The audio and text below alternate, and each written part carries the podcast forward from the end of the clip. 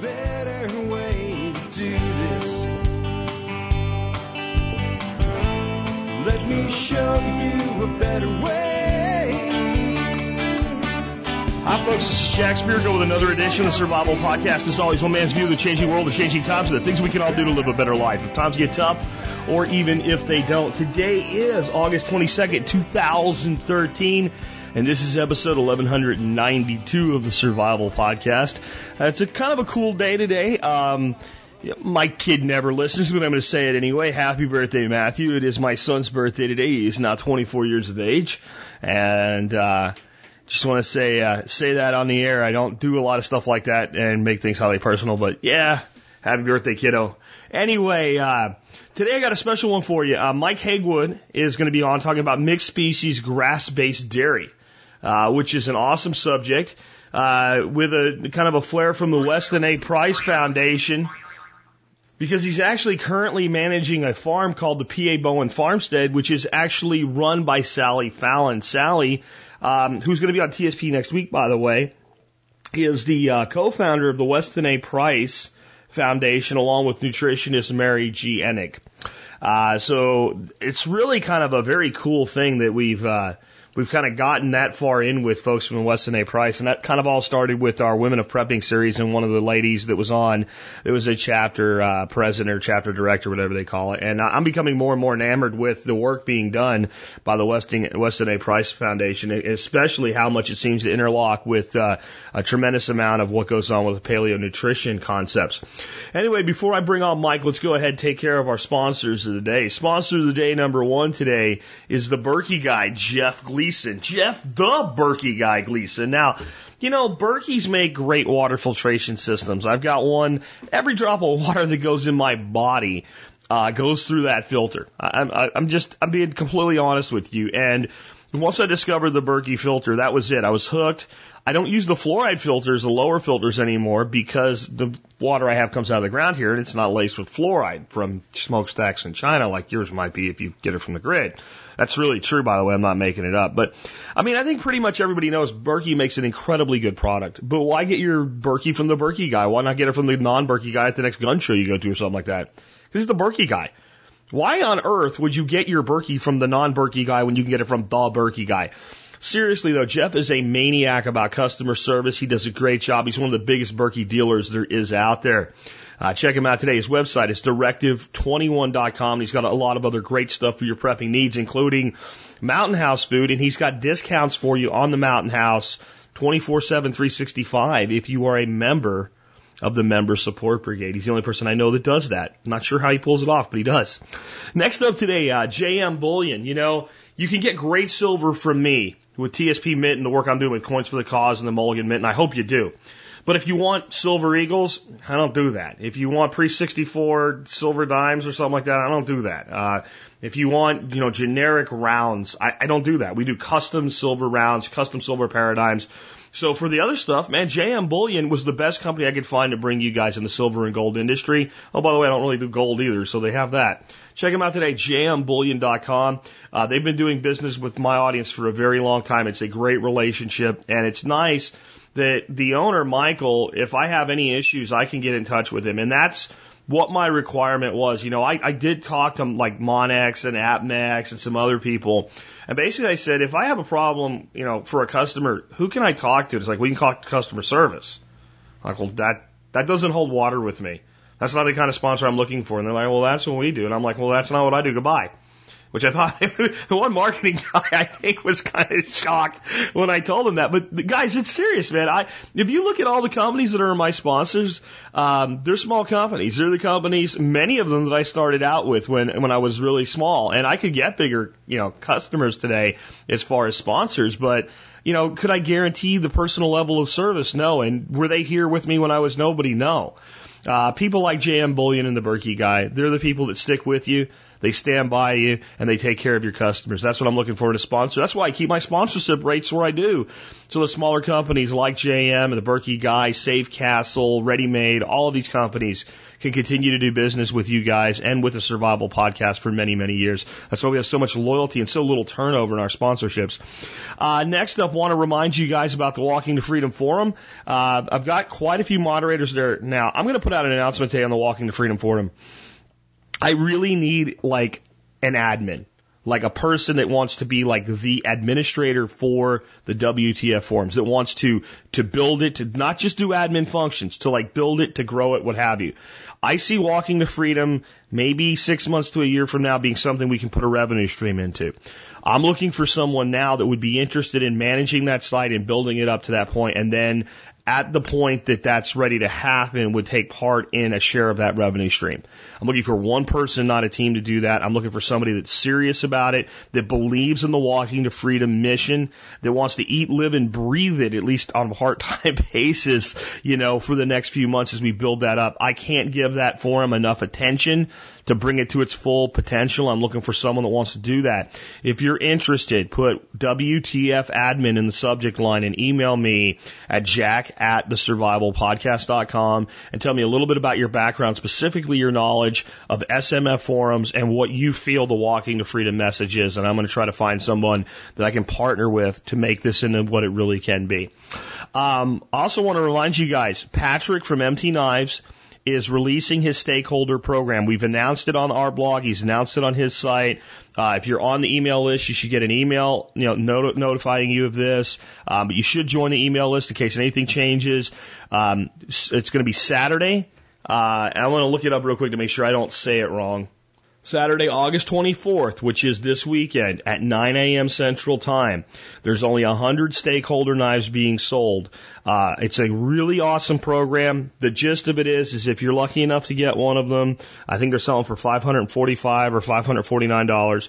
The knife itself acts as a stakeholder's position in MT knives. And in the future, every time he does a limited edition knife, you have two choices. You can buy the next limited edition knife and do whatever you want to with it. Or you can say, I don't want it and you want it to be sold. If you buy it, you pay a wholesale price. If you sell it, it gets sold at a retail price. As a stakeholder, you get the difference. Uh, some people were wondering, like, if I filled out the form on Patrick's site, is my place held? No, you have to be ready to purchase 9 a.m. Central Standard Time, Saturday, August 24th. When the button goes live on the site, it's a free for all. It's the only way we know to be fair. Uh, we haven't really pushed it that hard. There's over 300 people on the mail list, though. I'm going to tell you why you should get on his email list, though, even if you're not going to buy a knife, or even if you're like, well, what what good does it do for me? I can just show up there. Only 100 people are going to get knives, and really, it's like 97, something like that. He, there's a few he's holding back, or I think you know one's mine already, and I think one was promised to a friend uh, that wanted a certain number. Okay, so it's 97, 96, whatever are going to be sold that morning, so they're going to sell fast. Not everybody who wants to do this and wants to partner with MT is going to get one. The program was designed that way to preserve the value of the membership. Okay? But many members are going to say on their second knife or their third knife, I don't, I don't want to buy this particular pattern. I have enough knives. Maybe I don't have the money right now. The first people that are going to get a crack at buying future knives when a member says, I want to sell my knife are going to be people on that list.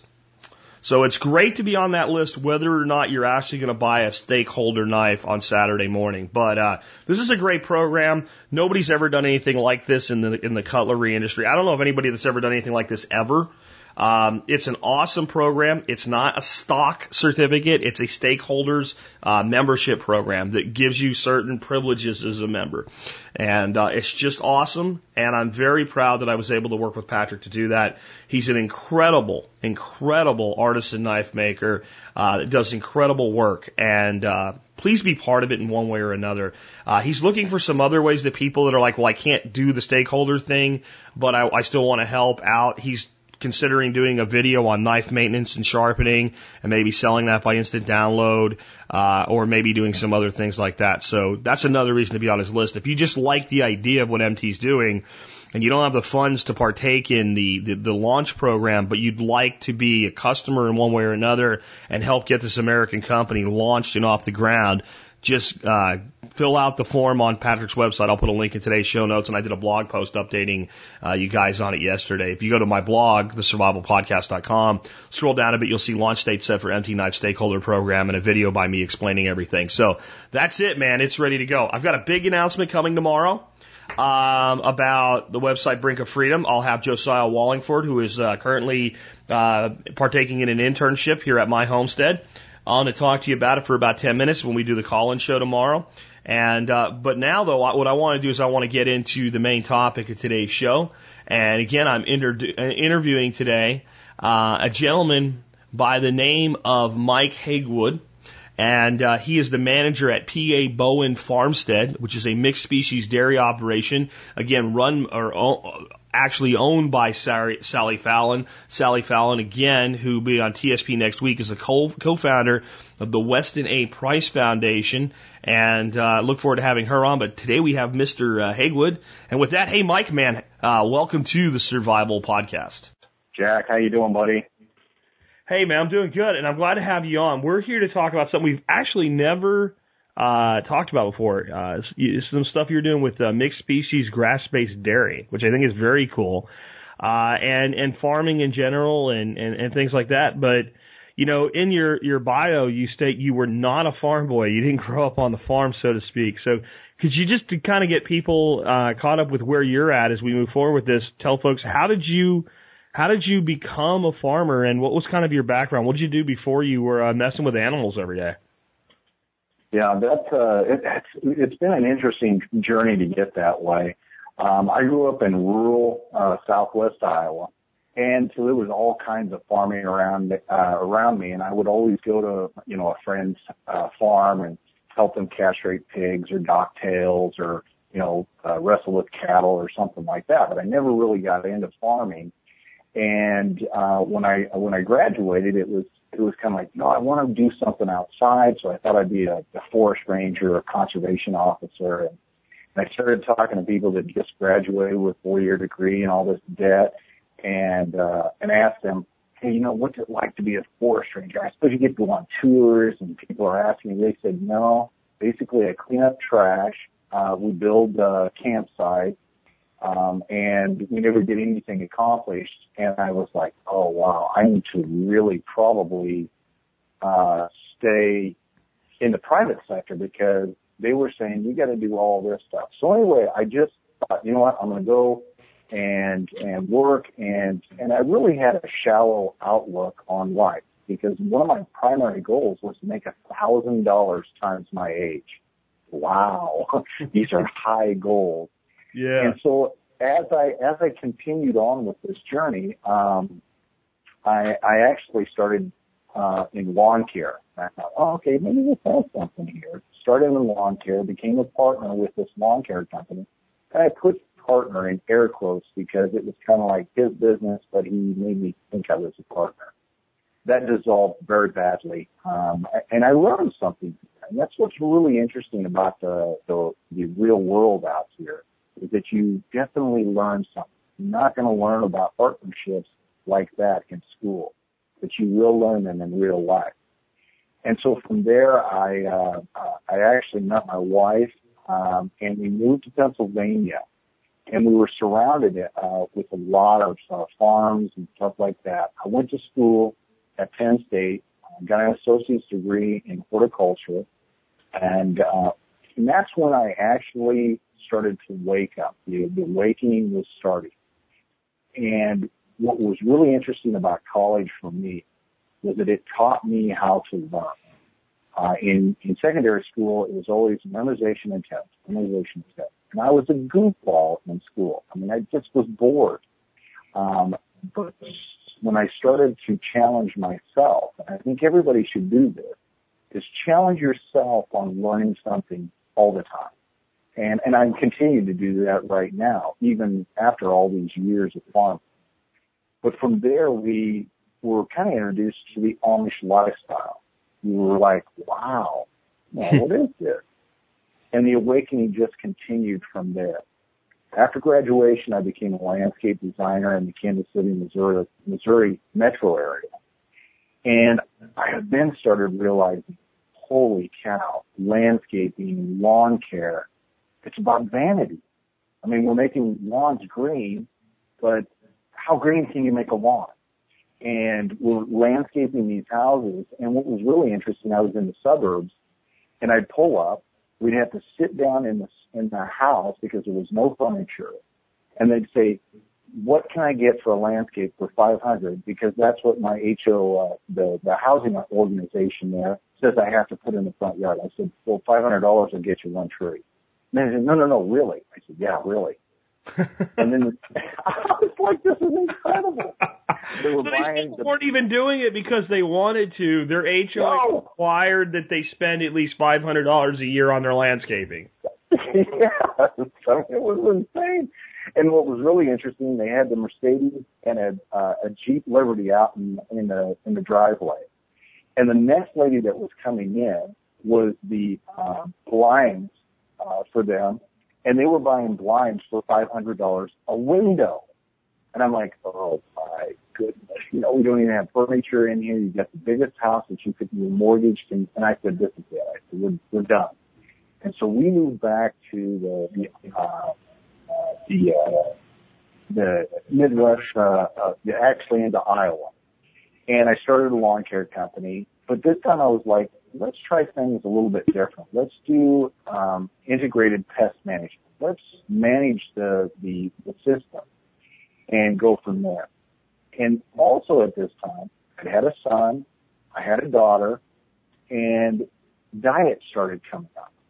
And the awakening on that actually started to really go from there. And what we started to do first was on the diet aspect of it, we started to take artificial flavors, artificial colors, uh, preservatives out of the diet. And my wife's headaches from the time I met her until we started this new diet, they went away. So it was directly related to our diet. And the other thing is my, my daughter, who we now call the canary in the coal mine for our family, her uh, mood swings leveled off. She was either angry all the time or she was happy, you know, for long periods of time. But her mood swings really changed a lot. So we knew diet was something very, very important. We also were uh, questioning about education and schools from our background. And so we started to hang out with people that were homeschooling and they really helped us, you know, cause we were like, well, we don't have college degrees. We're not that smart. And they said, you don't have to be smart. You just have to be intelligent. Well, let me ask you something that's kind of an aside while you're on that subject, because I've had the same experience hanging out with people that homeschool their children. Did you not immediately get taken with the behavior, and I mean in a positive way, of children that are homeschooled? Oh, oh my God. It was, it was like, wait, wait, wait, wait. These are not, because I did some substitute bus school driving too. And I was like, oh man, the next generation of kids is insane. Yeah. And, but then I met these people and kids were well behaved. They were well They look you in the eye. They shake your hand. They say words like "sir" and "ma'am." Uh, yes. They're not. It's not. It's not like this like throwback thing to the '50s where they're seen and not heard or something. They Right, right, treat right. themselves like young adults. Absolutely. Absolutely. It was, it was young adults. Just when you said that, I mean, I, I'm becoming more and more enamored at the work being done with homeschooling. And please continue. Yeah.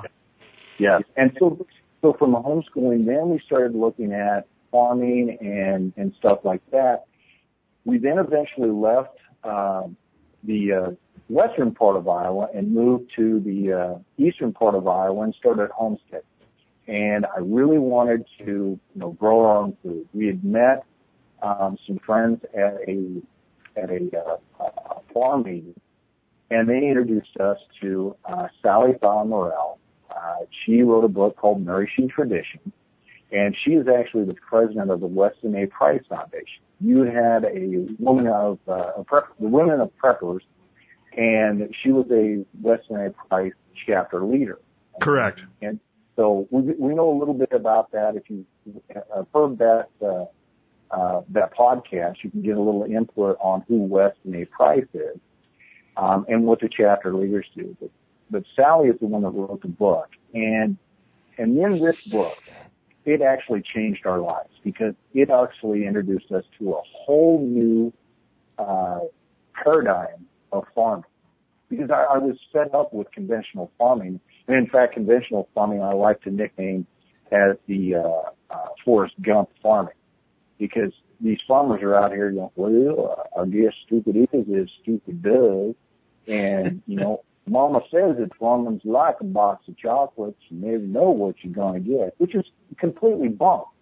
If you if you're farming with nature, you know exactly what you're in for. And, and if you if you're farming without nature, you know exactly what you're in for too. It's just it's not a good thing, right? I mean, right, exactly. So do you want to work with her or against her? Because if you go against, I don't care what woman you go against a woman, you lose.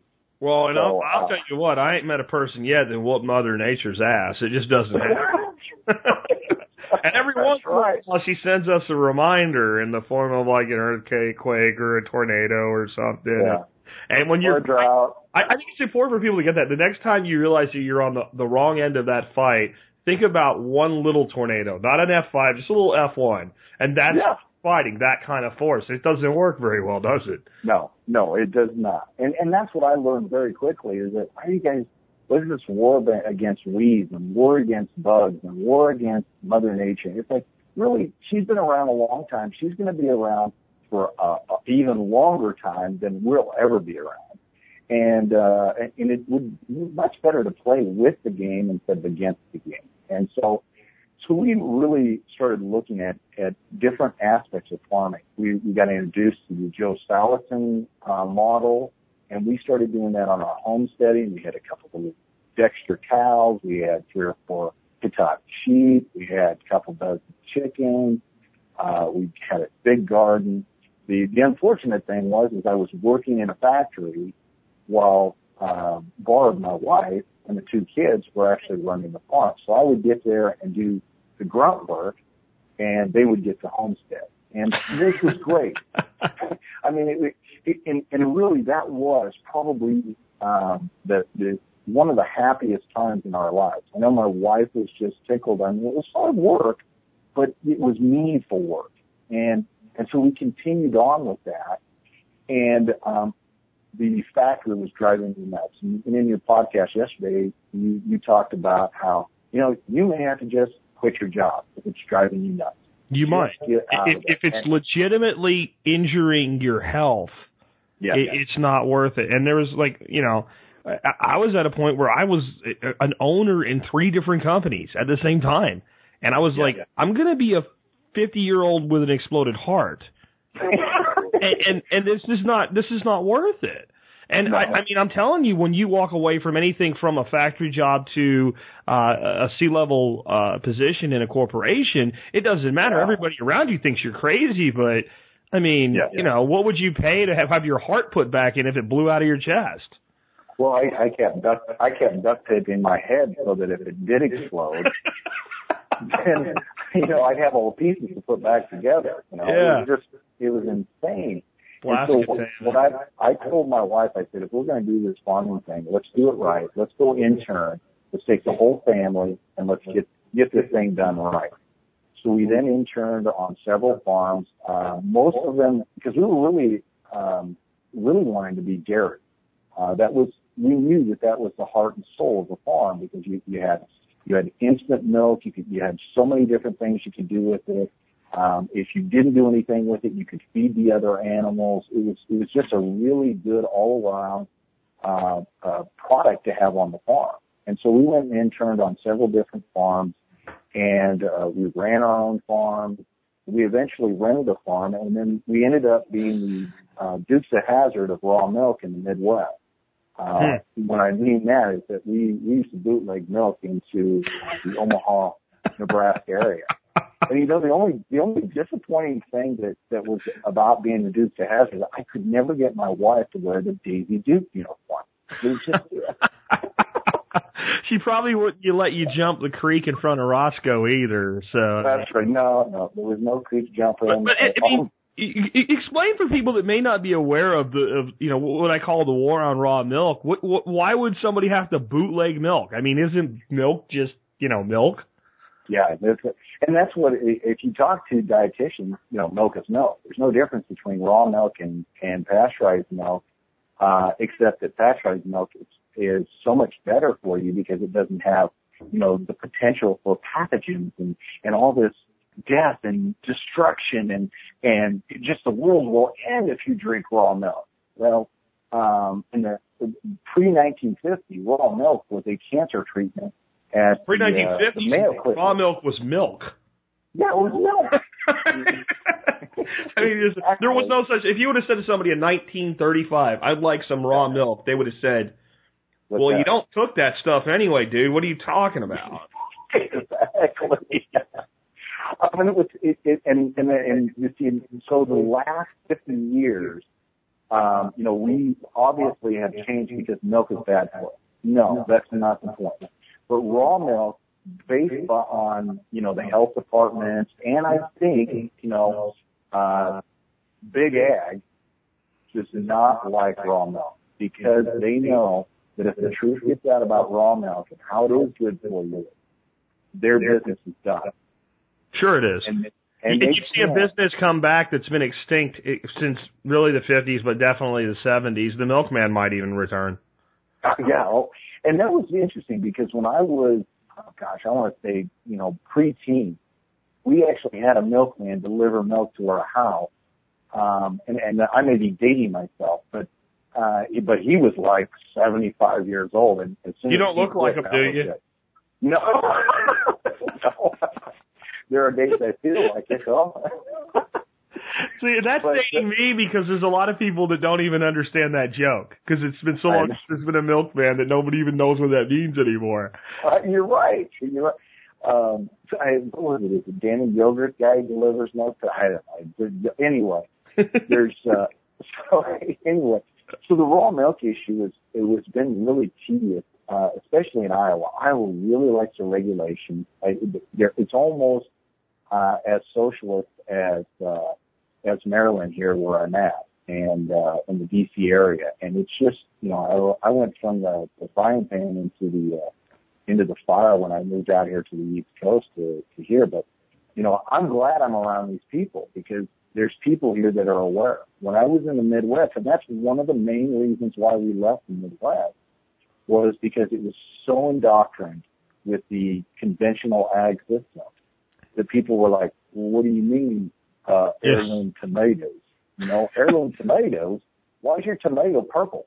Yeah, yeah, yeah, yeah. Oh, The hell is that tomato yellow for, and why do you got a purple carrot? That's exactly right. Your your potatoes are bad. They're purple too. This this So this here carrot seems to be missing its color. It's all white. You parse a what? Right? I mean, it, it, you know, I, I have- have you had this experience? Totally different, but you go to a store, a grocery store where people work at the grocery store, so you think they know what's in there. yeah. Get some produce and you bring it up, and you got to tell a little gal behind the counter what the hell it is. The book, try to find it so she can put the code in, and you're like, she's like, what is this? This is cilantro. Can I call right. it parsley? I th- I think they cost the same, so sure, go ahead. I don't think I'll be stupid. Please let me get out of here. yeah, yeah. It's like I'm going to the farmers market next time. No more grocery stores. yeah, I'll- I'll, I'll see you when I need toilet paper because that's about all you can handle, sweetheart. But so, So, you're saying um, that people in in like Maryland, you've got all of this opposition from government, but yet Yeah. are people there that are aware of the problem. Oh yeah. I mean, it's, it was really interesting. About 18 months ago, we went to a protest on the ground of the FDA headquarters. And, um, and it was the, the, uh, uh, milk, uh, milk rangers or milk riders, freedom riders. That's what it was. The milk freedom riders. There's a bunch of ladies from Maryland and Virginia that were saying, Hey, we want raw milk. And are you going to arrest us if we go to Pennsylvania to get our raw milk and bring it back? And the FDA got so much pressure from that that they actually came out and said, no, we're not going to, you know, arrest these uh, soccer moms that want raw milk. We just don't want, you know, the uh, farmer to bring it in. I'm like, really, guys? You, you see that the trend is going towards raw milk. It's the only milk uh, product that has any growth in it. The only reason that the uh, that that Big Ag has any milk cells in, at all is because they're putting banana flavoring and, and strawberry flavoring in there, and it's it's mandated that the schools have to buy this stuff. I mean, that's the only reason kids are drinking it. And then they sit down and try and pull this crap about putting aspartame in it and not labeling it to sweeten it so that people will drink it. I'm like, really, guys? I can I can raise sweet milk on grass with high minerals and lots of butter fat, and and these kids will be perfectly fine. And I wonder sometimes if that's really what they want as healthy kids. I'm just saying. They don't want healthy kids. They want conformist children. I mean, and I, I think one thing that people should hear, because I just learned this, so I know there's a lot of people that don't know it. Um, I practice a diet that it's kind of Weston A. Price-ish. We. We, we call it paleo. And some people in the paleo world are like dairy is evil, and some people in the paleo world are like dairy is fine. It's an animal product. Right. And a lot of paleo people, the reason they believe it's evil is because they go off dairy and a lot of their problems go away, especially con- in conjunction with lactose intolerance. And then they Oh. try to go back on dairy after they've cleaned up their life and they've gotten rid of all the rest of the crap and they have the problem again. And they can't do it. They have these problems again. Then they try raw milk and the problems don't come back. Well, Right. I, Well, and I, I, but I can I can give you several examples when we would bootleg that milk into Omaha. We we actually had one lady that um she couldn't even Sorry, I mean, open the jars. What? This this is George Orwell. I mean, but anyway, before I continue, I just want to tell people what I learned was that there's an enzyme in raw milk that gets basically cooked out in the pasteurization process, and if that's in the milk, it breaks it. it it'll helps your body break down the lactose. Therefore, you don't have problems with lactose intolerance. And as soon as you pasteurize it, you get rid of that enzyme, but you don't get rid of the lactose, and therefore all of a sudden, all of a sudden, all these people can't handle milk. Well, if you couldn't handle milk as a human being, you'd be dead. Uh, maybe not today, but in, in, in traditional genetics, because up until not too long ago, you either had breast milk or you had nothing, Yeah. right? So Exactly. Exactly. a human being would be intolerant to milk. But yet Right. we have Well- all these people with this problem, and as soon as they drink raw milk, the problem goes away. Exactly. Well, and that and that's the the, the other aspect of it is the, the so-called pathogen. Uh, there's a, uh dairy that does raw milk in stores in California, and he actually sent his milk in to have pathogens put into it to see what would happen. And there are anti-pathogens in milk that the pathogens never grew on his his raw milk. But they put it also in the pasteurized milk, the pathogens flourished. Of course they And- did. Yeah, it's like Of it's a course dead product. Let me put it in a completely different way. I'm sure you've seen goats, calves, little deers, all kinds of animals go up to their mom and nurse right off the Yeah. bat, right? Have you ever seen like a baby deer or a calf go up to its mama and start nursing and then like go and fall over and die? You know, can't say I have. I mean, you know, or a lady breastfeed her baby and the baby just like rolls over and dies. I mean, it, No. it's preposterous. Yeah, yeah. No, and and that's the whole thing is that that, that we're again we're not thinking about the system that that got us to this point. I mean, we have demonized everything that's good for us, and and and basically said everything that's bad for us is good for us. I mean, it's, it's this opposite notion, and I'm like, really, people, let's let's think this thing over. You know, raw milk is good for you if it's handled properly. Now, you can't just go to a dirty, you know, dairy and and there's poop everywhere and all of that, and think this thing and they they've got them stored in the barn and you know the cows never get outside and eat fresh grass and never get any. No, no, I wouldn't drink that milk. But this is part of why I'm I'm farming the way I am now is to to reconnect what farming used to be that made healthy people that built this nation to to the point that now we're declining in our health, declining in our nation, and our food supply could be directly linked. I don't know. Maybe I'm just saying. yeah, dude, I, I completely agree. So, as, as let's kind of try to get back on track here. So, as okay, yeah. As as you took this journey toward farming and and started becoming a farmer, and I want to talk to you about what you're doing with Sally now. But before I do that, was there any real challenges besides having the bootleg milk, um, or anything really important that you'd want to advise somebody considering going into farming to look out for, or or what have you? Yeah, I, I, you know, one of the things that I think is an advantage because I was three generations removed from the soil is what I tell it. My dad didn't farm, his dad didn't farm, and his dad left the farm to uh, go fight in the war. So I'm so far removed from the soil, I didn't have any idea of you know, what farming was and, and, and, you know, that was a good thing though. I didn't have to unlearn all of the modern agricultural BS that's coming out of the colleges. And, and it was easy for me to see with open eye, wait a minute, conventional agriculture is a dying industry. I mean, you look at farmers that are averaging, they say they average over 55 years old now. I think if they took out alternative farmers, it would be way higher than that because the only young farmers that are getting into farming and being successful are alternative farmers. And, and I consider myself one of those. And, and that age is, you know, 30 and under. You and I are old men in alternative farming. Yeah. Um, yeah. you know, and, and, and there's, I mean, my son's working on this farm with me. My daughter's working with us on this farm. They've been farming this way their whole life. They, they know that there is two different things. There's a different, a different way of doing things out there.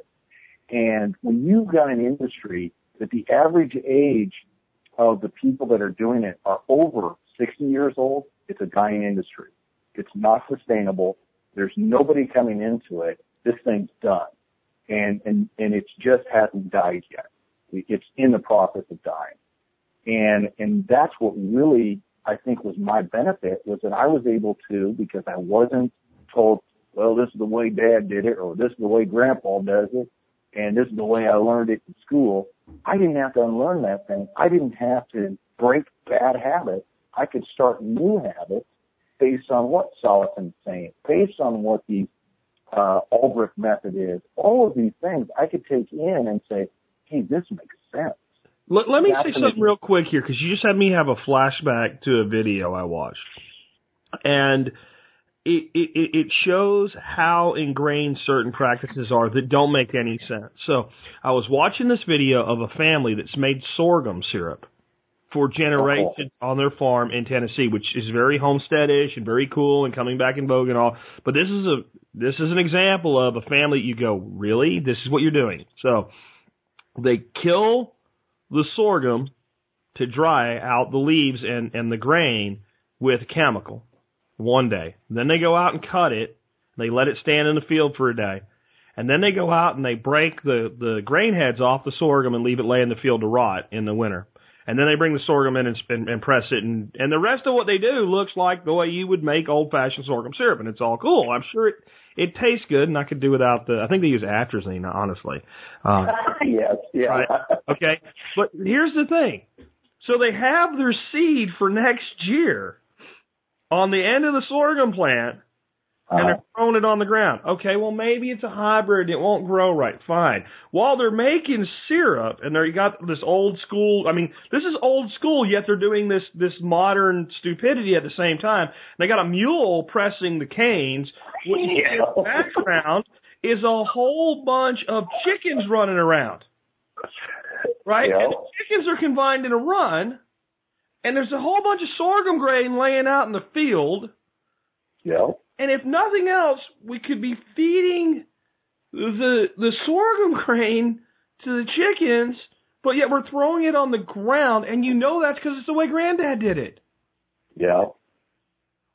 No, I, I completely understand what you're saying, and that's where we we don't see the trees through the forest. I mean, it's it, it's it's like, wait a minute here, um, you know, and, and that goes back to another thing that I heard. You know, there was a, a little girl that asked her mom. They were making uh, Thanksgiving or Christmas uh, Christmas ham, and um, the mom would get the ham out and she'd cut the two ends off, and the little girl goes, "Mom, why do you do that?" She goes, "Well, I don't know. Grandma always did that." And so the little girl goes and asks Grandma, Grandma, why did you cut the ends off the ham? She goes, I don't know, but your great grandma did. So she went up there and she asked great grandma, she said, Great grandma, grandma and mom are saying that they cut the ends off the ham. Why did you do that? She said, because it didn't fit in the pan. that was the only reason. You, you know, uh, why ask why? There's a reason. Um, exactly. Uh, it's not so you'll try Bud Dry either. It's it, there's a That's reason right. why.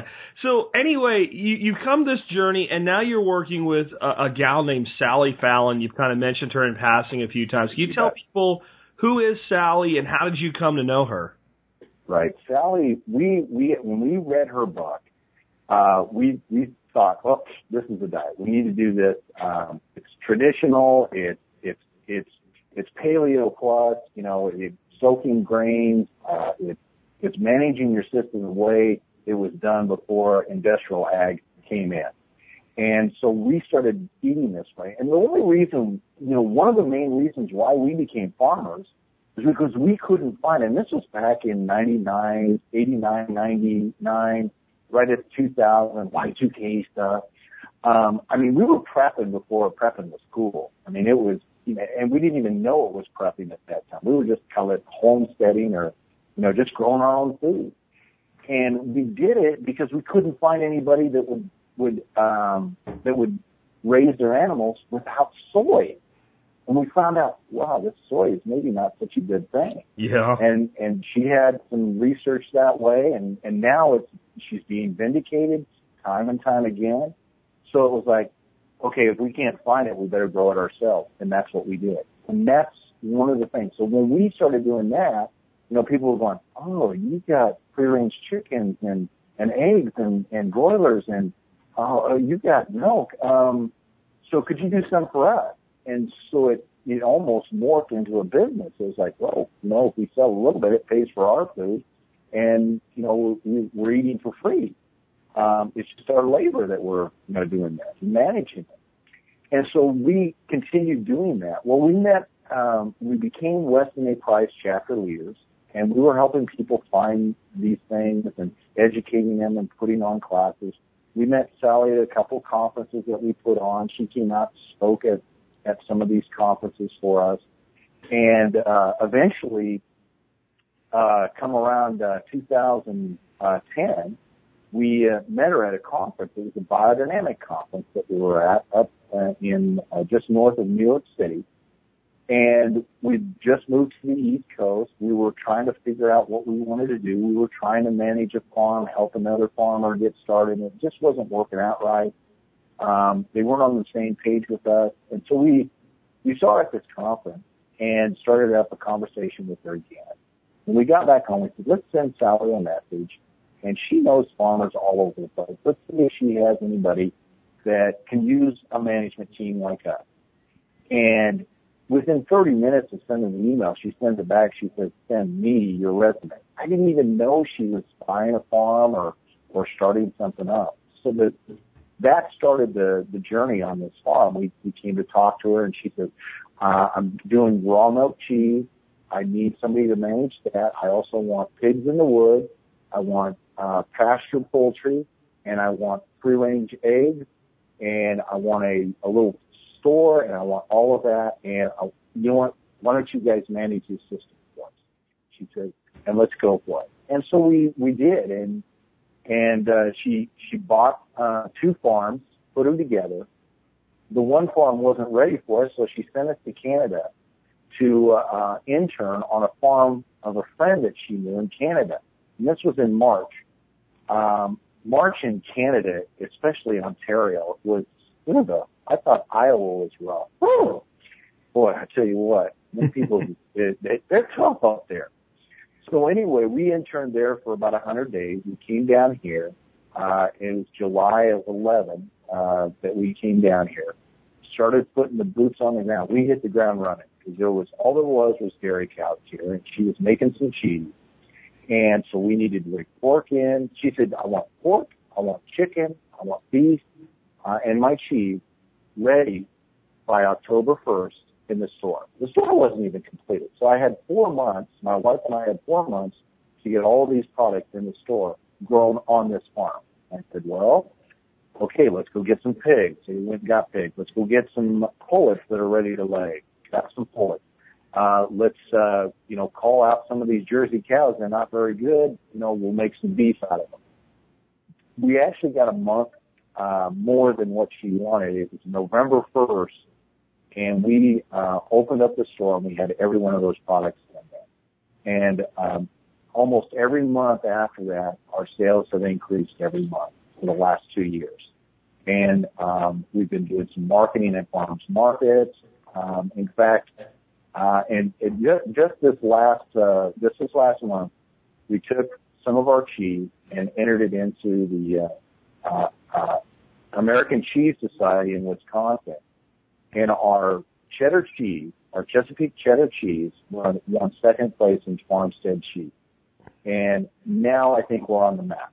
Uh, we finally, I think, come to the place where people are like, "Oh, we just saw that you won an award. Can we get your cheese?" And it's like, "Well, let's talk about it now." So, you know, we've now become the driver of the seat, uh, the driver of the vehicle now, instead of uh, the rider of trying to catch up with marketing and, and things like that. But uh, this last this last year, uh, or this season, the rains have been beautiful out here. The grass is growing. We're building organic matter. We're rotational grazing the dairy cows. We've got the ch- chickens, and we've got the whey from the cheese making that goes to the pigs. So really integrating everything in a in a multifaceted uh, way on this farm. Um, and again, the heart and soul of this farm is those dairy cow. Um, and then uh, the other thing that we've also been starting to do is, is do classes. Um, and I know you've been talking about doing a poultry class. We've done several poultry classes on on this farm on how to uh, how to raise them, how to butcher them, and then how to cut them up. So we've we've had some uh, some really good success that way. My wife also does a uh, dairy culture class where she shows you how to make kefir, uh, cottage cheese, uh, ricotta, and and then uh, also uh, curd cheese. Uh, so there's there's a lot of things that we're doing on this farm to educate people, and that's really what Barb and I's strength is, is to try and give people, and and you've said it many times, Jack, is there's so much demand out there. These people want to either learn this stuff or find this stuff, and once they find it, they want to know how it's done. The, the you know even in the permaculture, that's we've been taking. Uh, uh, Geoff Lawton's online course, the design course, uh, to again increase our education, our awareness. And this permaculture stuff is fits right in line with what Barb and I have been doing for the last 13, 15 years. It, it all comes together. Permaculture, I think, is an umbrella that agriculture is underneath. It doesn't matter what kind of agriculture you're doing, it fits in permaculture. Yeah, I completely agree. I mean, one way Geoff's explained it is it's like permaculture's like a wardrobe and there's all these different clothing in there. And then whenever you're trying to go somewhere, you dress to the occasion. Well, with permaculture, you take the techniques that are in the wardrobe, follow the ethics and the principles, and create the landscape and the system that gives you the output you're looking for. And Absolutely. you know, I, I I dream of a day when people go permaculture. What's that? And, and, and you go, it's everything out there. And they go, oh, it's it's it's it's life, right? Yeah, exactly. you know, that's what I I dream of that day because I think it makes sense. Um, you know, oh, no, it makes it makes more than sense. I mean, it's anybody doing farming and saying it's okay to be unsustainable. It's, yeah. it's basically it's okay to ensure that there will not be a farm here a hundred years from now. If you say that it's okay to farm unsustainably, that's what you're saying. It's okay to take a thousand acres or ten thousand acres of land and absolutely ensure that it will not be productive in a hundred years. Amen. Praise the Lord. yeah. Sing to the choir, baby. but I'm just saying, like, even with all the inputs you can dump on it, you're basically saying this piece of land will be fallow in, in yeah. years or less. And that's acceptable. Exactly. Well, and, and I'll give you an example. I, I work for the NRCS office in uh, southern Iowa, and we've got a lot of rolling hills there. And one of the things that they just push and they supplement it is they they want uh, they want these terraces, bench terraces, big ass terraces.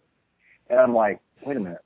When I start looking at uh, permaculture, I'm like, oh, they're doing terraces. But the thing is, in in conventional farming, it's get the water off the land.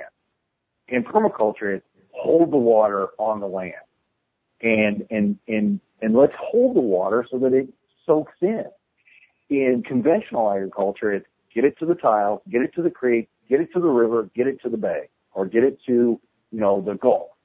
And as fast as you can. And it's like, really people, we're, we're drying things out. This de- desertification that is going on we're doing it to ourselves.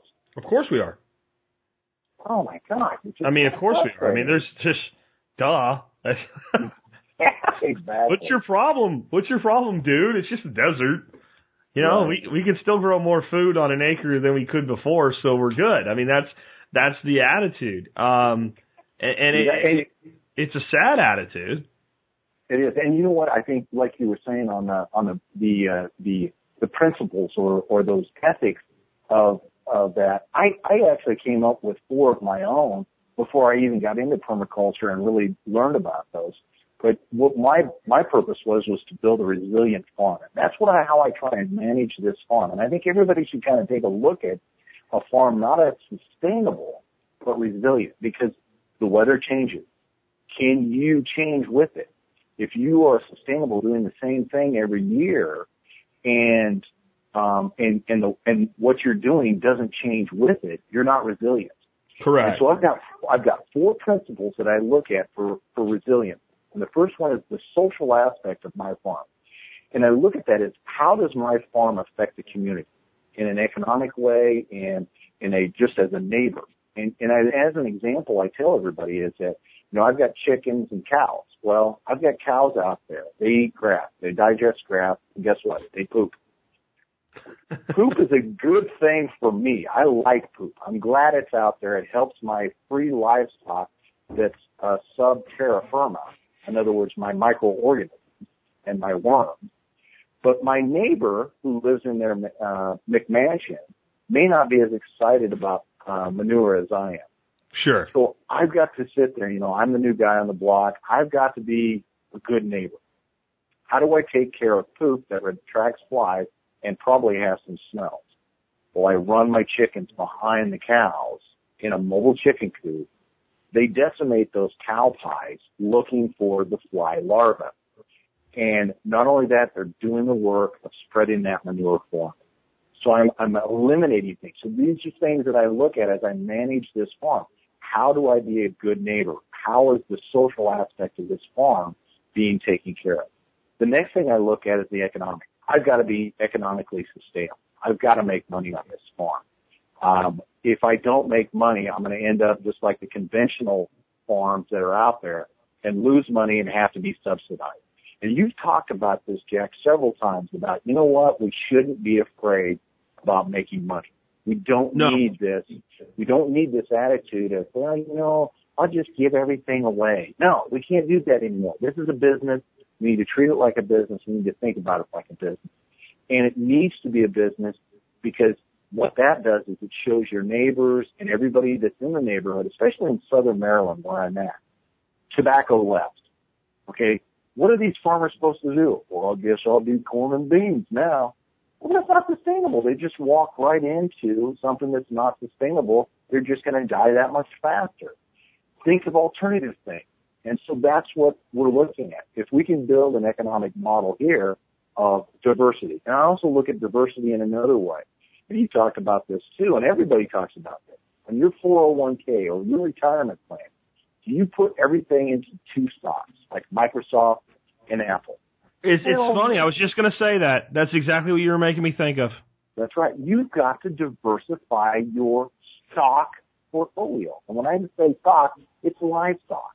That's where the root word comes from. Your stock is your livestock. It's what you, you grow. It grows. It multiplies. I don't care if it's, if it's grain or if it's animals, they will multiply. They continue to grow. They bring you wealth. And, and that's actually how I got into farming originally was I read the Bible and I went, holy cow, look at these farmers. They're getting wealthy off the land. And it was like, yeah, this is, this is the natural system.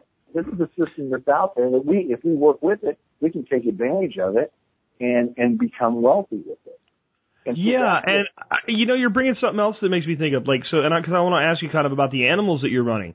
We use the word in permaculture all the time, polyculture. So we don't plant a field of just corn. We might actually, even in a permaculture farm, I have some people struggle with this. There might be a field that is primarily corn, but it Yeah. will be a clumpy polyculture because it will be surrounded with all these other polycultures, and they'll have these interactions, even if they're not a more typical Holzer style perma, uh, polyculture, right? Right. So we might plant sorghum in a stand because that's the best way to run sorghum, but it will be surrounded by other things and there'll be a, a larger polyculture than just this one block of plantings. And we, we, we understand that well with plants, but I don't think people get that polycultures aren't just about plants. We can have polycultures of animals. Absolutely. And like you talked about the the the uh, the chicken running behind the cow, spreading the manure and eating the flies. I don't have room for cattle here. I have Right. geese. I have geese crapping all over the place. When I when I put the geese into a managed grazing pattern, That's right. guess what I do three days behind the geese? Chickens, Yeah. because by then the flies have come Yeah. and the chickens eat the flies. It's Well, yeah, and great I, and I, I call the I call the geese the the uh, webbed cow because that's That's basically what I call he too. I call them miniature cattle because they do this. They eat grass, they Yeah. poop, and they mash it into the soil with their big ass feet. That's right. But could you talk kind of a, what kind of a, of an animal polyculture do you guys have going on at the farm as far as your different animals and how they interact? You betcha. And that kind of leads into that third model of the environment because I've got to be looking at how they affect the environment. You know, I've got the cows out of water. I don't want them running around in the streams because, you know, we've got this little bay to the, the east of us that everybody is hypersensitive about is, oh, farmers are polluting the bay. And it's like, no, I'm not. I'm, I'm actually trapping water because I'm rotationally grazing with Jersey cows and I move them twice a day. Uh, I'm moving them constantly. But the same same thing is happening is I'm moving the chickens twice a, or once a day behind those cows, uh, and those are the layers. Then we also have the um, broilers, and you've had a lot of discussion about broilers, what type of breed you should use, and things like that. We're using the Cornish rock cross. Um, and, and the only reason we're doing that is because of our market. They're used to the double breasted. Um, I'm, I'm not completely um, a, a fan of Cornish rock cross. It's just that's the market we have. And so I have to, you know, price them at a, uh, at a, at a, a rate that I can compensate the ones that just try and die that first week. Uh, or when we get them out on pasture, they just, you know, the thing that's different about what we're doing there is that we don't use soy in our grain mix either. We use sorghum as a corn replacement. And the reason we use sorghum as a corn replacer is it's not genetically modified. It cannot be contaminated like corn can be. So we use sorghum as the corn replacement. We use field peas um, as the protein uh, additive that we use, and we also, especially for the chickens, the layers, and the broilers, we'll use fish meal to bring that protein level up. And then we'll use a small grain. Uh, we'll use oats, barley. I was using wheat, but this scare that happened uh, uh, last month about GMO wheat escaping into Oregon that came from Colorado, I'm like, well, you know what? I'm, I'm just going to eliminate it from the diet and not even going to mess with it. I've got o- other options that I'm using. So I've got a three-way mix basically that, that the chickens get, that the uh, pigs get, and the pigs are out in the woods. They get moved every two weeks. Um, and we do farrow to finish. In other words, that we have uh, about seven moms on here. We've got one boar, and we uh, actually hatch the uh, pigs here on the on the on the on the farm. And I say hatch because I'm making a joke, but we have uh, piglets at, at every month almost. And so we're raising those piglets. They're getting whey from the cheese making that comes from the milk from the cows that the chickens are spreading the manure and then we're fertilizing the, the soils with the chicken tractors. So everything environmentally is, is connected. The last principle that I manage with, and I wish it was in permaculture, I think it's there, but nobody really talks about it, is the spiritual aspect of farming. And I don't mean a religious experience, although it could happen. But the, the spiritual aspect is that connectedness between you and your food, where your food comes from, how it was raised. You know, a cow that's in a confinement or a chicken that's in a confinement or a pig that's in confinement that sits above its manure all day long, you know, breathing in that. What kind of lifestyle does it have? You know, and, and I tell this people on the tours that we have, we have tours every Saturday morning here on the farm. And I tell people on the tours, I said, if we put people into the conditions that we raise our animals, we would be considered worse than not. Oh, sure. I mean, it's it's insane that we're putting these animals. So there's no respect, and I think that's where I talk about that the spiritual aspect is actually a respect for the animals, and knowing that they have to sacrifice their lives for us to maintain our own. So that's where I talk about the, the spiritual aspect. But those are the four things. Those are like a chair. If they're out of balance, that chair tips over. And that's what I think builds a resilient farm. You have that, again, the polyculture, like you're talking about, multi-species that are on the farm. And then you also start looking at how does the environment respond to what you're doing? I've got more amphibians, I've got more reptiles, I've got more butterflies. In the last two years, we've brought bees onto the farm, which I think bring that spiritual aspect to the farm. That that all of these things are connected to give you a holistic view of the farm that's actually alive and that's going to give life. Yeah. I think the reason you don't hear a lot about spiritualism in permaculture is that Mollison and then kind of his heir apparent Lawton have made a really conscious effort to keep that out because there's a whole segment of the permaculture community that's already trying to turn it into like a drain bro hippie religion. Yeah. And and they just don't want to see it go down the things. of you no somebody's going to pray over the corn and it grows taller or something like that. And and and it, it's also I think out of a respect for individuals because Yeah. Yeah. spiritualism is highly personal and I Yeah. consider myself a, a quite spiritual person, but I, I, I would imagine by what you've said today, we probably have some differencing views on the religious aspects of spiritualism.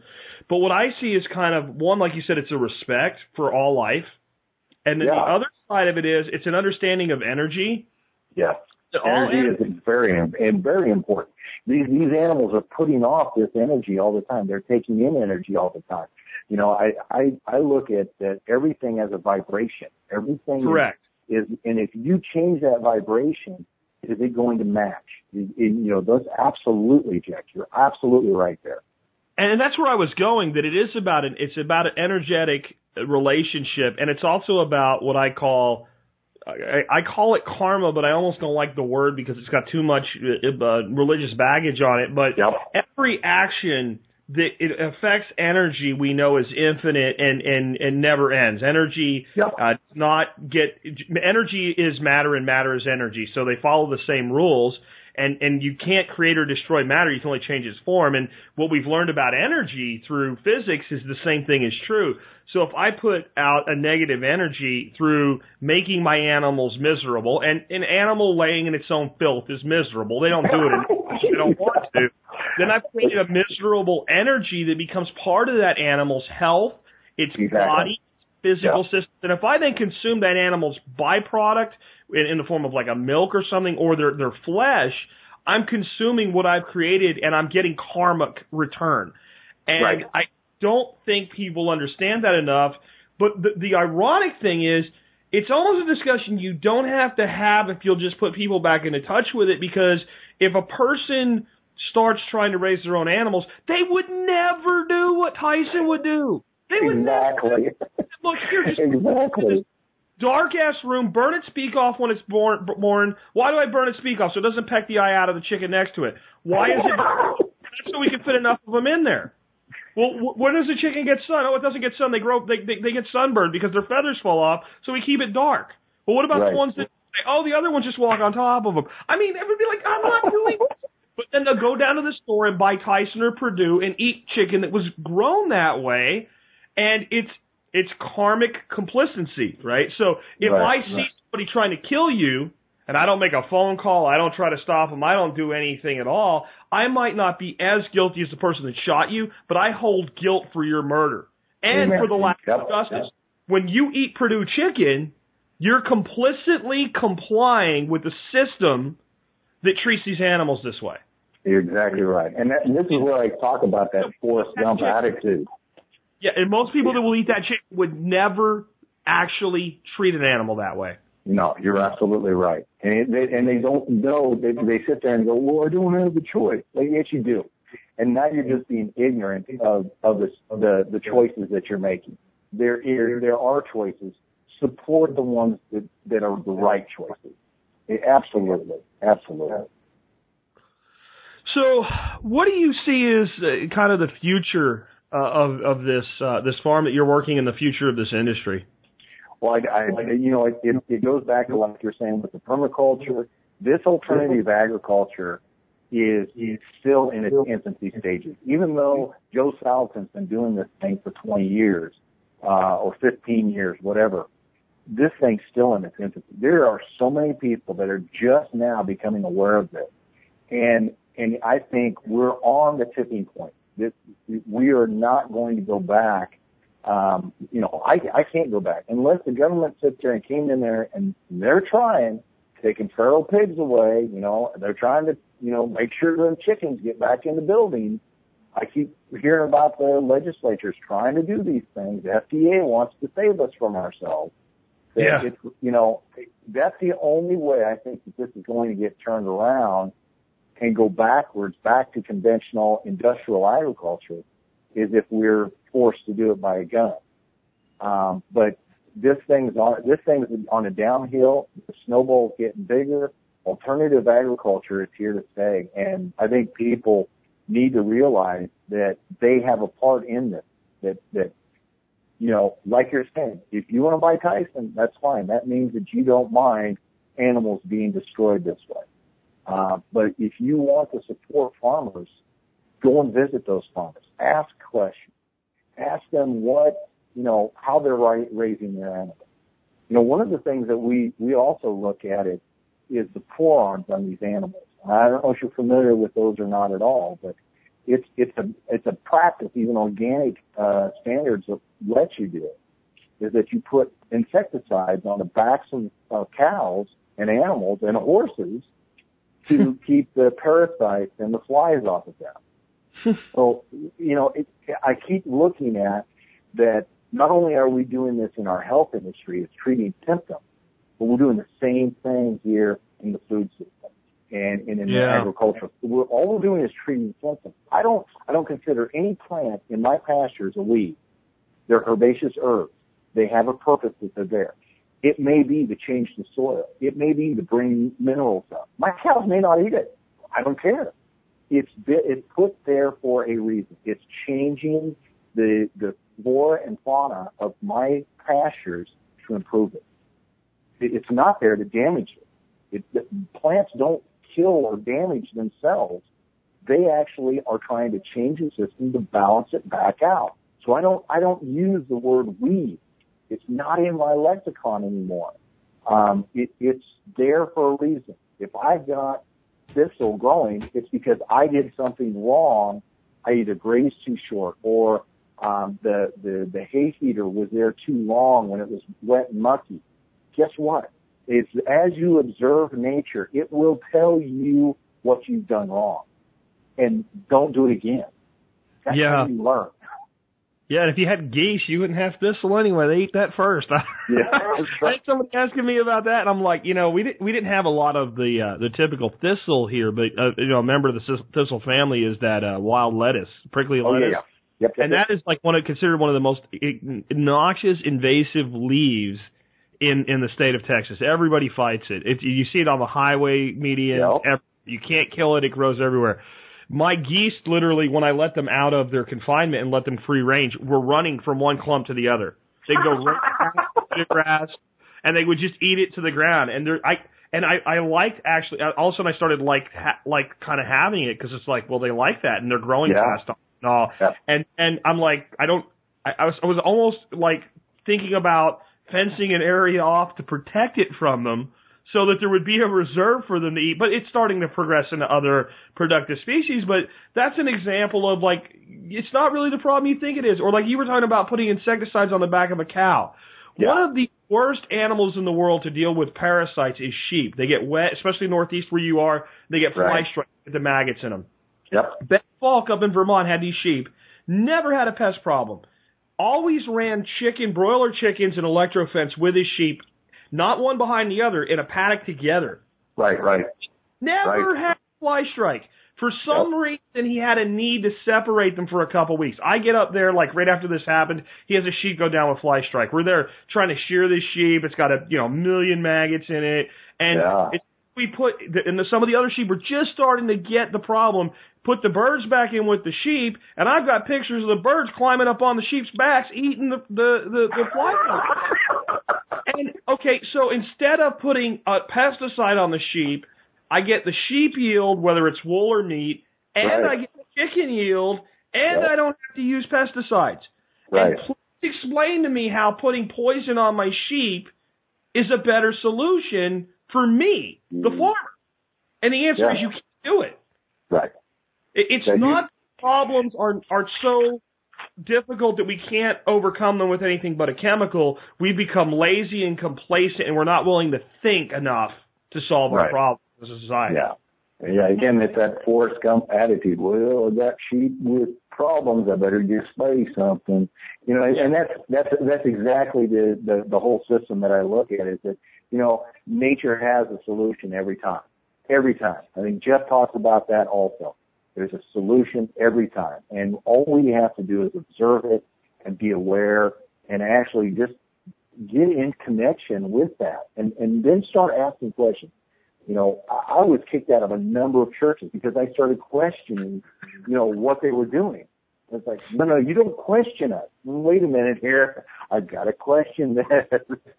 this doesn't make sense to me. So, you know, I, I question everything. And, you know, and I, I you know, I, I, like I said, I read the Bible and one of the things that I read in the Bible was that, uh, that was very interesting to me was that, that, that Satan, that's all he did was question God the authority. And that's where I was like, oh, wait a minute here, guys. We, we're questioning. This is something we have to do. What are the answers that you're getting from your authority? Do they make sense to you? Is the authority really the one you want to listen to? And that's the example I look at. Um, you know, I don't want to And if, say it, if it's your almighty creator, you may want to submit to his authority. Everybody else, maybe we should ask a question or two first. Exactly. exactly. That's all I'm. That's all I'm saying. Just ask a question or several, and Yeah. and then, and then you know what? You're going to get answers, and you'll know if those answers are right. All you have to do is, is tap into your inner self, and you will know uh, if uh, if if you're getting BS or and I, I like to say instead of BS, I like to say male bovine excrement. So that that gets people to think, what are you talking about? Male bovine, that would be bullshit, folks. Um, anyway, um, it's been a great interview, man. I want to kind of wrap up now. I do want to. Uh, I'll even let you announce it. I'm going to have uh, uh, uh, Sally on on the air next week, right? I believe so. Yeah, you're going to be interviewing her next week, and uh, I'm hoping she'll tell you a little bit more about the farm, her background, and then uh, I didn't touch on the cheeses at all because she and my wife are the cheese makers. I make the milk, I make the grass, and they take care of the cheese. Um, I'm going to have to get you guys to ship me some cheese down here to Texas one way or another because my wife is. If she was a if she was a football fan, she'd be a Packers fan just because of the cheese. Yeah, yeah. Well, like I said, our blue cheese is, is, is really interesting. Our blue cheese, because Oh. we have the Jersey cow, is Yeah. so high in butter fat and it's so creamy. And and the cultures that that, that Barb and, and Sally use really bring the nuttiness out. But the the fall is our best cheese. Um, we have to age it 60 days. Um, and Sally's going to talk to you about a lot of these things. So I don't want to really, uh, and, and she'll talk to you about how she got started in the farm and, and why she did it and things like that. But yeah, Sally is amazing. I, I hate to call her a boss. I really consider her a partner because she's not one that puts a thumb on you. She doesn't micromanage you. And, uh, the, the other thing is, uh, I like to tell people she gives you enough rope to either hang yourself or get something done. Um, Yeah. And so she, she dishes it out then. She says, you want more responsibility? Here it is. Um, so I really consider her more of a, a partner than I do a boss. Um, and, and she's very level headed and just a, a fantastic lady. Um, and, uh, and can, you know, I'm very blessed to be here. I, I really am. And I've learned a ton from managing a farm like this, especially we've only been in operation for two years, and um, there have been just tremendous growing pains. Uh, but you're going to have that in any farm. You're going to have that Yeah. when you start homesteading. You're going to be overwhelmed, and I and and and you. That's one thing that you really helped uh, yesterday with your podcast was uh, was also telling you know telling people you know just start prepping this way. Here's your four your six basic things you need to do. Just do that. Yeah. And that's what I tell people when we, you know, we'll meet people that are just getting into the paleo diet or just getting into the GAPS diet or just getting into the NT diet. I just tell them, do one thing. Just do one thing today. Do it well. Get comfortable with it. And then maybe next week, start something new. Just ease into it. We got plenty of time. Everybody's very, very anxious right now. And I understand that. I'm anxious also. But we just need to do these things a little bit at a time. And you know, one of the other things I just got to touch on this, Jack. This is one of the most important things that that I've noticed over the years that we've been working with people and farming and food and everything.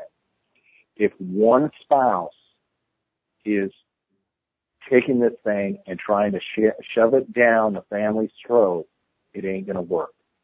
And I don't care if it's homesteading, if it's farming, if it's prepping, or anything. And you've talked about this. You've asked these prepping ladies about this too. Is you've got to let these people come at their own speed. You've got to show them by the way you do these things.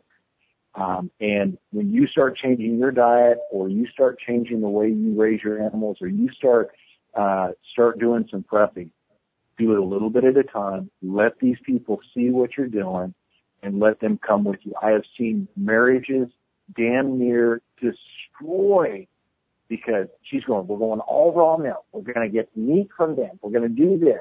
And you're not going to have potato chips anymore. You're not going to eat chocolate anymore. You're not going to and, and, and the families just go and destroy themselves. So, you know. Yeah, I, I completely agree. When I went paleo, I didn't even tell Dorothy. She'd Yeah. just be like, "You want potatoes with that?" I'm like, no. Right? You know, she's like, "What are we cooking tonight?" Ribs. But I, I want, you know, I want a piece of bread. Fine, eat it. I, I just didn't say a word, and then like all of a sudden she's like, "Gee, when I hug you, my arms go all the way around you. What the hell are you doing?" I'm like, "It's paleo." She's like, "What's that?" I'm like, "I just eat meat and vegetables." She goes, "Oh, that's what you've been doing for a year." Yep. I never Yeah, had a discussion about it. It wasn't worth it. Yeah, People take steps like this when they're ready, and just Yeah, because you love them will not change that, and just because they love you will not change that. But there's one thing that always makes people step out into outside of their comfort zone: the observation of someone else doing it first and being Yep. successful with it. And if you push it, no matter how successful it is, they'll never do it. They'll Yeah, never do it. But if you just do it and shut your corn hole or your pie hole or your cow hole or whatever you're eating, That's right. or your oat hole or your your yogurt hole, whatever you want to call it, to get a, an understanding of I mean your mouth, if you'll just close that and do, all of a sudden people are like, oh that. What do you got going on, man? Was, uh, I've had people say to me sometimes, like, when I kind of got all this energy from doing this, like, I want to drink your blood. I'm like, well, it'd be better if you ate steak. They're like, Exactly. I'm like, let me show you, you know. But then, then it's it, it's it's a there. You want to, when you share ideas, you want very much for the person on the other end of that idea uh, uh, transfer to be pulling versus you pushing. Exactly. Which is why the internet's so successful. I don't have to put up with all this crap. I don't have to watch 47 commercials before I find one talking about what I want on the television set. You know, you too have shiny abs or whatever it is. I go, I want shiny abs, and I find just that. And that's that's the that's the modus operandi that you have to be under to get people on board. And I can't Yeah, agree with you more about the spouse thing. Your marriage is not worth destroying over telling your husband he can't eat potato chips. If you want him to stop eating potato chips, ladies, look good in your jeans, he'll be like, why do you look so good in them jeans? Because I eat this, right? and by the Amen, way, I had brother. where your ass lit last week, honey. Maybe you should eat this too, but get him at least into the receptive mode first, right? That's I mean, that's that's and that's that's. I don't care if it's libertarianism. I don't care if that's preparedness. I don't care what it is. Yeah, when you're yeah. living a better life, people want to do what you're doing. When you're telling them how to live, especially when you've just started, and you're still basically where they're at, you're like, why do I listen to you? You you look just like me, or you're as miserable as I am. It Right, takes a right. while, right? We're all on this journey together. Yeah, and that, and that's exactly right. I mean, um, one of the things that that when, when I was, uh, you know, a lot younger and a lot dumber, I, you know, I got into religion and became an evangelist, and it, and I found out I lost more friends being an evangelist than just being a uh, a show and teller. Um, I just, you know, and and when you wait, when people, when you wait for people to ask the question, what makes you different? Yeah. Then Yeah. they go, then they're listening. Yeah. And, and and that's the thing, you know. I always look at like you're saying, shut shut the pie hole, or the the paleo hole, or the NT hole, whatever. but shut that because it misses the brain. But ears and eyes go right to the brain. There's two Yeah. of those also, and and if you do that, people are going to sit there and and listen and watch you you know, when we were when we started doing this homesteading stuff back in Iowa, we had sheep running with our cows that had chickens out there in the pasture. I had neighbors driving by and they would damn near slam on the brake, going, "Well, he got stuff up. What you got chickens? How's chickens doing up? He's got sheep with his cows, and his cows weren't there yesterday. They were somewhere else." And uh, you know, and, and then they would stop and sit there and go, hey, what you doing, boy? And I would sit there and go, hey, you know, I'm just doing this, that. And I even had one guy tell me that, oh, you can't just grass-fed Angus cows. You- You'll have problems. He says, I have to grain mine because I've got cows that I've got to pull calves all the time. I'm like, you're graining your calves and you have to, you, you have to, you're graining your cows and you have to pull the calves and you think grass fed is not going to be better. Okay, got you, buddy. It's just, you know, th- th- they're not thinking about their logic that they. It's like, have you ever seen National Geographic? There's wildebeest out walking in the Serengeti. They just crap out a baby wildebeest. It gets up, they lick it off, and they go on about their way. That's right. That's You know, right. uh, I mean, really, it's just, it, it, and it, it is that that observation that, the, and then they'll tell you why you're wrong, even though it's working. And and you notice you don't tell them why they're wrong. You just say, "Well, yeah, but look how this works." And then it's like that plants a seed, and then the mind. So you don't give them the full story. You give them a part of the Yeah. story, and then the mind starts trying to finish the story. Right. The problem is, it's like it's like a bad Mad Lib where they you keep asking for a noun and they give you an adjective, like and, and trying to put the words in that they're used to using, and the story won't finish. That's right. So then eventually they come back around, and even if they don't, if they have too much pride to ask you again because you've already told them and they've already told you it won't work, they go down another path. You know, and they And- pick up and something like a copy of the book How to Not Go Broke Ranching, which I think should be like it should be an agricultural textbook. That you'd think that they'd want to teach you that with an ag degree, like how to not go broke ranching, but apparently that's not important to people in universities. And and and, and once they start getting on that path, like it just all the thing is none of this is really that revolutionary. The, the, the fine tuning, right? So when you get to the level of an Allan Savory or a Greg Judy or a Joel Salatin, the fine tuning is like cutting edge. But Yeah. the basic format that actually makes the whole system function is, gee, there's there's all these animals. They're on the Serengeti. The lions try to eat them, so they stay together and move every day. Hmm. Exactly. I wonder if that would work here. Right. yeah, I wonder. well, and, and and that's what I, I tell people on the tour. You know, they'll come up to me, "Oh, you're so progressive. You really have got all these new ideas." I'm like, "No, no, no. If anything, I'm regressive. I'm going back to the way these animals and and humans interreacted as an agricultural system for m- millennia. I mean, we've been doing this, you know, agricultural thing for you know six thousand years." and it's just in the last hundred that we're destroying it. You know, we, we Well, can't man- continue doing that. I I completely agree with you. For those that want to learn a little bit more about your farmstead out there, uh, can you tell people how to find it on online? You betcha. It's P A Bowen Farmstead dot com. And uh and just go to the website and you can get there. We've got a, a Facebook, uh we've got a little blog going, we've got a YouTube channel. That's actually my uh my daughter's been doing that, uh taking care of a lot of that. She uh, she's the youngest one on the farm, so I said, You're the IT person.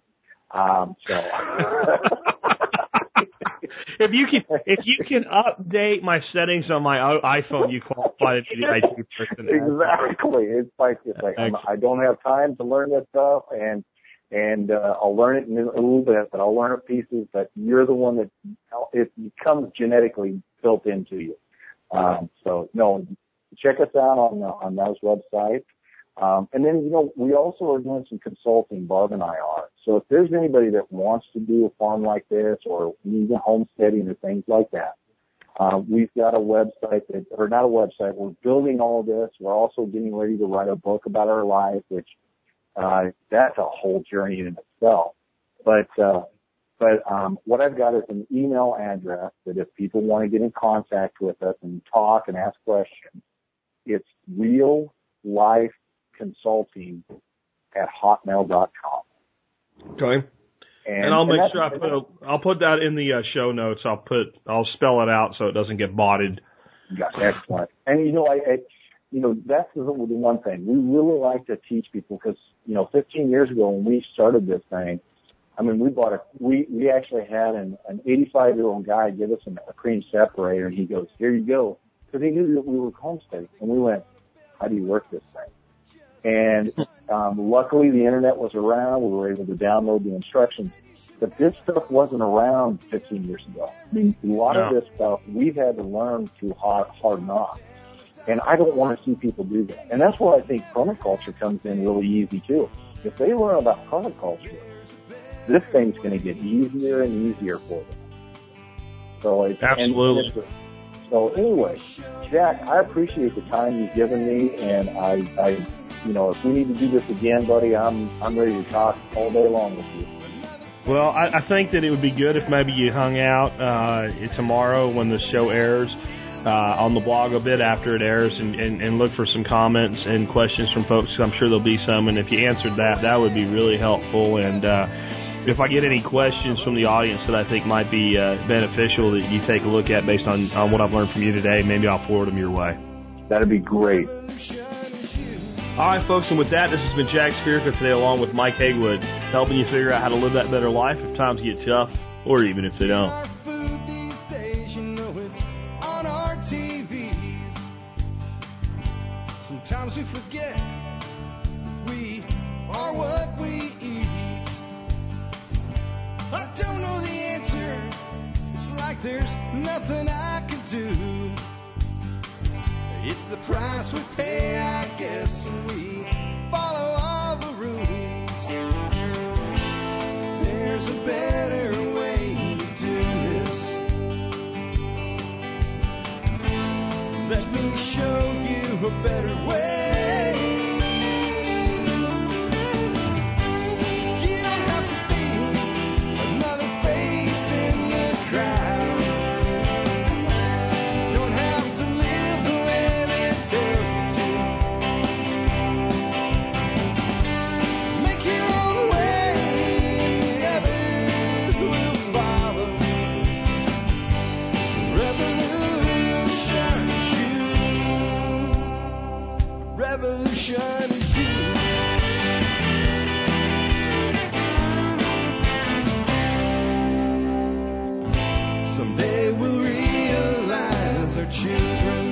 Can't pay. Cause nobody up there cares.